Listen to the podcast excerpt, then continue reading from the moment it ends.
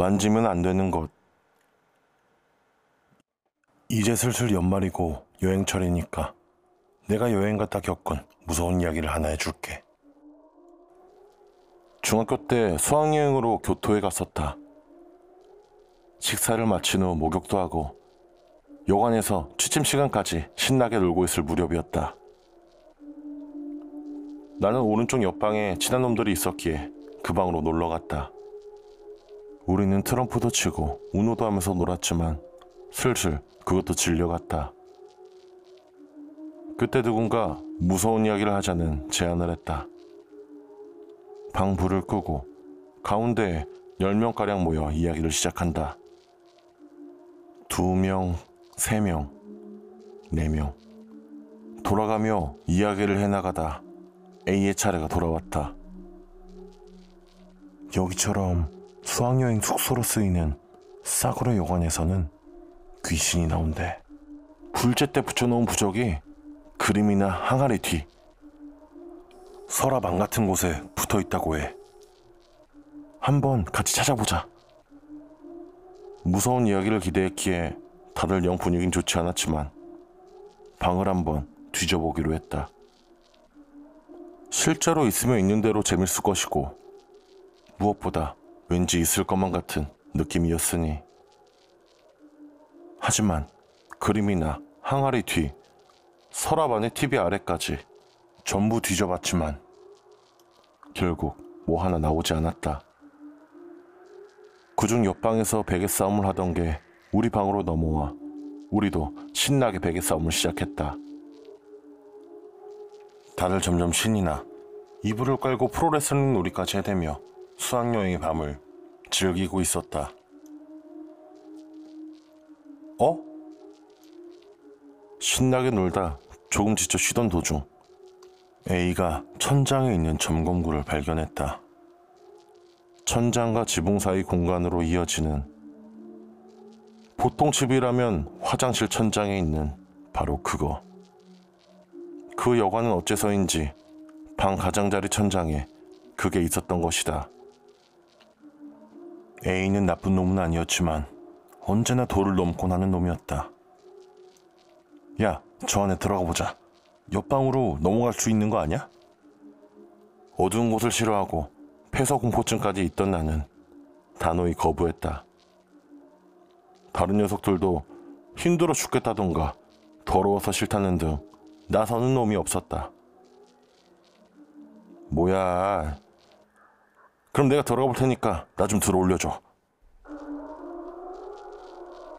애들 셋이서 받쳐줘서 A가 전광구를 연다. 조심스레 열었지만 먼지가 와락 쏟아진다. 아마 오랫동안 쓰지 않았던 거겠지. 열린 정원구 너머에는 어두컴컴한 공간이 보일 뿐이다. 뭐야, 아, 어둡네. A는 안에 머리를 쑥 집어넣고 말한다. 그 안이 밝을 거라고 생각하기라도 한 걸까? 아? 무언가 찾아낸 것인지 A가 소리를 냈다. 야, 여기 뭐가 있어? 그렇게 말하며 A는 양손을 구멍 안에 넣고 머리만 뺐다. 구멍이 작아서 머리랑 양손을 같이 넣을 수가 없었던 거겠지. 곧 손을 천천히 어두운 곳에서 빼내 바깥 세계로 가져 나온다.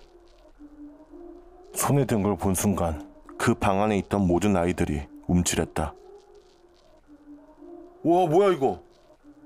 천장과 지붕 사이 공간이 너무 어두워 A에게는 그것이 보이질 않았던 것이리라. 알았더라면 결코 그걸 꺼낼 생각 따윈 하지 않았을 텐데. A가 천장과 지붕 사이에서 찾아낸 건 붉은 표식이 찍힌 일본 종이로 감싸진 인형이었다. 부적과 작고 붉은 책도 함께 있었다. 긴 세월 놓여 있었던 탓인지 인형 표면은 먼지로 검게 더럽혀져 있었다. 부적도 오래되어 간신히 글자를 읽을 수 있는 정도였다. 작고 붉은 책은 포켓용 사전 정도 크기로 검붉은 표지에는 무언가 알 수 없는 글자가 써 있었다.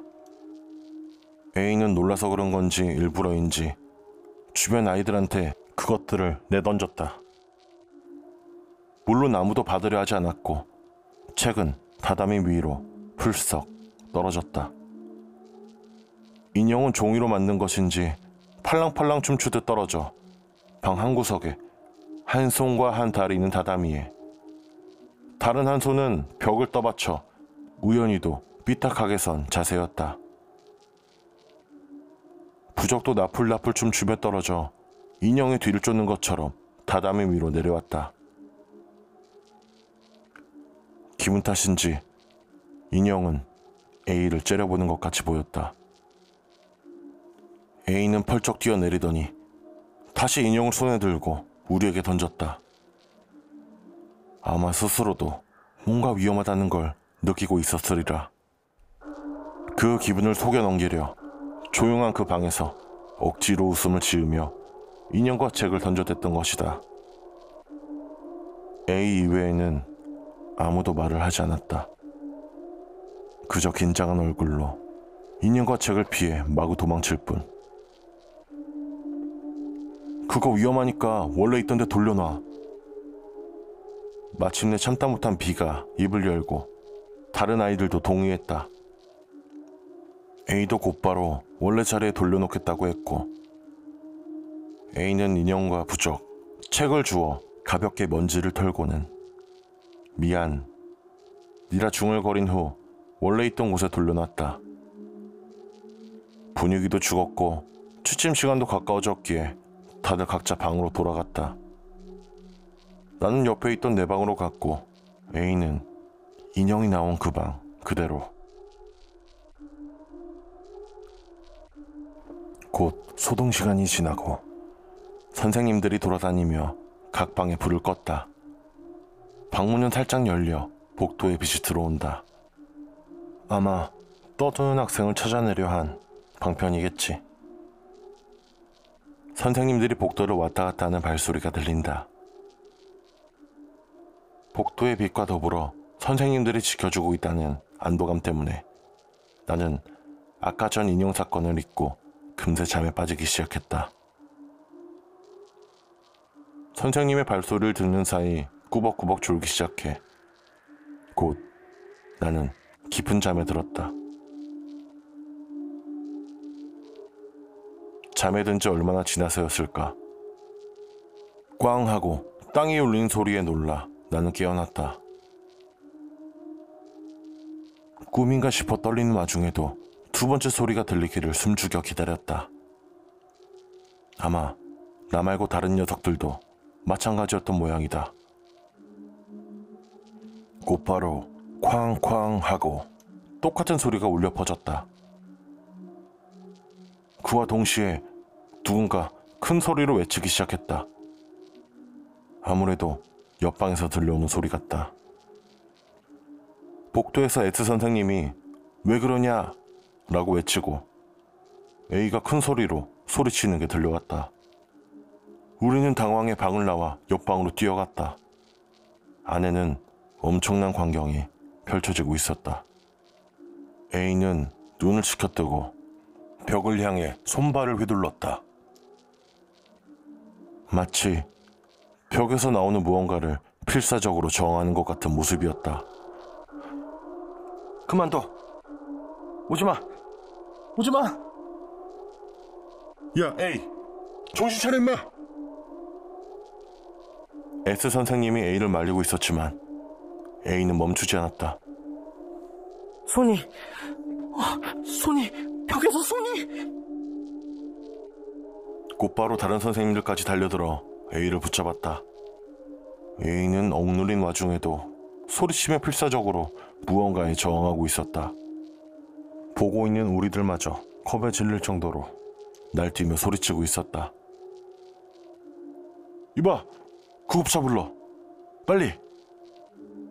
누가 구급차를 불렀는지는 몰라도 곧바로 구급대원이 들것을 가지고 돌아왔다. 들것에 실려 묶인 와중에도 A는 마구 날뛰었고 급기야는 실금까지 했다. 그리고 그대로 구급차에 실려 가버렸다. S 선생님은 자, 하, 이제 다들 자라. 저놈은 안 좋은 꿈이라도 꾼 걸 거야. 라고 방에서 아이들을 내쫓았다. 물론 그런 걸 본 이상 잠이 올 리 없다. 우리는 방에 돌아와 침착을 되찾은 후 S 선생님을 불렀다. 그리고 A가 지붕 밑에서 인형과 책을 찾아냈다는 것. 그걸 가지고 던지며 놀았다는 걸 전했다. 그런 건 관계없어. 저 녀석은 묵류병이나 뭐 그런 거일 거야. 너희도 신경 쓰지 말고 자라. 일단 여관 사람들한테는 그 이야기는 해놓을 테니까. 선생님은 그렇게 말하고 곧바로 방에서 나가버렸다. 어쩔 수 없이 나도 이불 속으로 들어갔다. 무서워서 차마 벽이나 천장에는 눈도 못 돌리고 덜덜 떨면서 이불을 뒤집어 쓰고 아침이 오기만을 기다렸다. 이튿날 아침 역시 A의 모습은 없었다. 아침 식사 후 짐 정리를 하는데 우리 반 학생들은 모두 모이라는 지시가 왔다. 모이는 곳은 A가 있던 방이었다. 담임 선생님은 이미 와 있었고 방에 들어가 구석에서부터 차례로 정자를 하고 앉았다. 어제 일 때문에 혼나는 건가 싶었지만 아무래도 그게 아닌 듯 했다. 우리 모두가 방에 들어오자 우르르 여관 종업원들이 들어왔다. 그리고 뒤이어 소복을 입은 신주 같은 사람이 셋 들어왔다. 모두가 손을 잡고 눈을 감은 후 경 같은 걸 들었다. 불제 비슷한 의식이 그렇게 두 시간 정도 이어졌다. 그 후 아무 일 없이 수학여행은 끝났지만 A는 결국 돌아오지 못했다. 학교에 돌아온 후에도 A의 모습은 볼 수 없었다. 담임 선생님 말에 따르면 다른 학교에 전학 갔다고 한다. 소문에는 정신 이상자가 돼서 정신병원에 입원했다던가 A는 집도 이사를 갔기에 A의 소식은 아무도 알 수 없게 되어버렸다. 생각해보면 이상한 일투성이다. 우선 누가 구급차를 불렀는지 모른다는 점이었다. 분명 선생님이 구급차를 부르라고 소리쳤지만 실제로 전화를 한 사람이 없었다. 게다가 선생님이 말하고 곧바로 구급대원이 들어왔을 정도로 도착도 비정상적으로 빨랐다.